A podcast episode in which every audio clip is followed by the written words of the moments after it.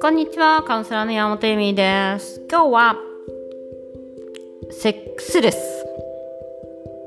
じゃじゃーん。解消は、うん。愛され、相手を必要としないところから始まる。究極のセックスレスというか、あ、究極のセックスレス解消方法なんですけど、まあ、悩みっていうのはやっぱり相手から必要とされてない気がするっていうのが悩みなんですよ。でなぜなら自分はこんなに必要なのになんです。で相手がどうしてこんなに必要かっていうとレッスンされている側はですね彼によって自分の価値をいつも決めているからなんですね。自分が相手がいなくても価値があったりとか自信があったりとか経済力があったりとか全てがあったりするとですね別に相手のセックスレスの問題は気にならなくなります。なぜなら自分で満たすことができるから。だから自分が必要なんですよね。だからレスだとすごい不安になるんですよ。で逆にセッスレスをしている方セックスがしたくない方。でそれがね、まあ、セックスの原因になってたりとかするんですけどその依存がね。あの距離感がつかめてないから。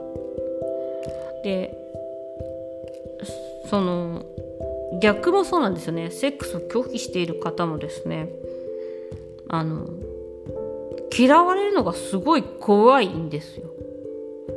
でセックスを拒否することによって離婚とかするのが何より嫌で離婚するのが嫌でその彼がいないとすごい嫌なんです。でそれを乗り越えるとですね まあよくあるんですけどセックスレスを拒否してる側がえっと何て言えばいいんだろうな。うん。ですね。拒否している側が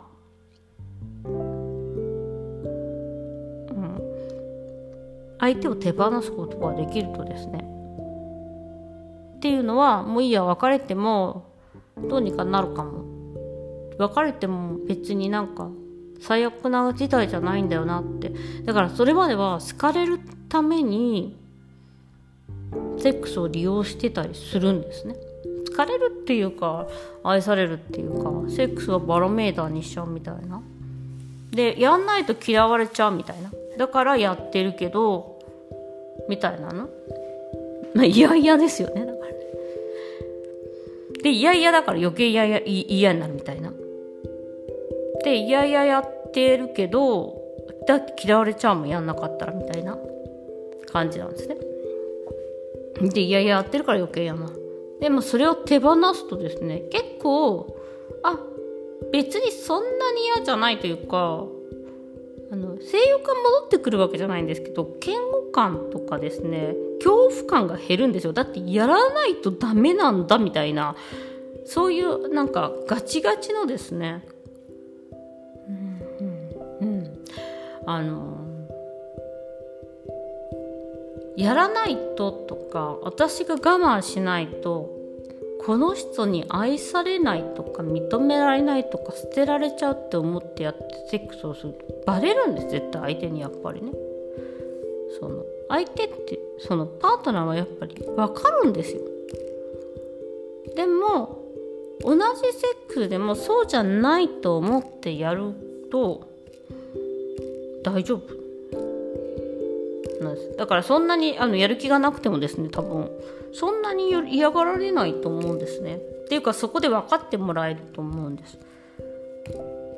だからあのセックスを交換条件にしちゃってるんですよやだからレスで悩んでる人もセックスは愛情があればややるはずでしょみたいな愛情の交換条件にしてるところがあってそのしてくれたら私はあなたを愛してると認めてあげるわみたいなそういう物々交換みたいな感じになっちゃうんですよね。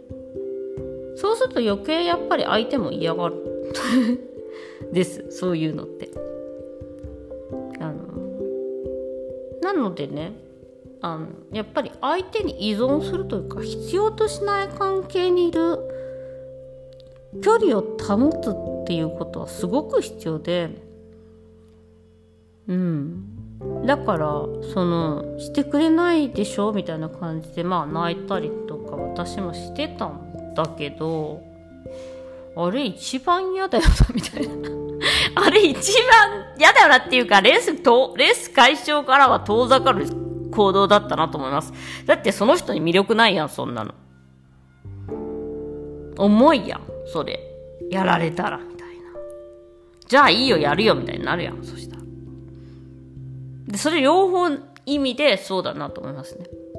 なんであのそのパートナーを自分を満足させるものやうんしないっていう。その人を使って自分を満足させないっていうことなんです。まあ究極に愛するってそういうことじゃないですかね。やっぱね。相手のことは愛してるけどその人を必要とする必要はないんです。ということで今日は相手を必要としなくなればレス解消するんじゃないの？という話をしました、えー、ちょっとまあね複雑というか難しいというかまあ分かりづらい話でもあるんですけどあのぜひね一度そのどれだけ必要としてるかどれだけ必要としちゃいけないかということについてちょっとねあの考えてみてください。ということで、えー、ご視聴ありがとうございました。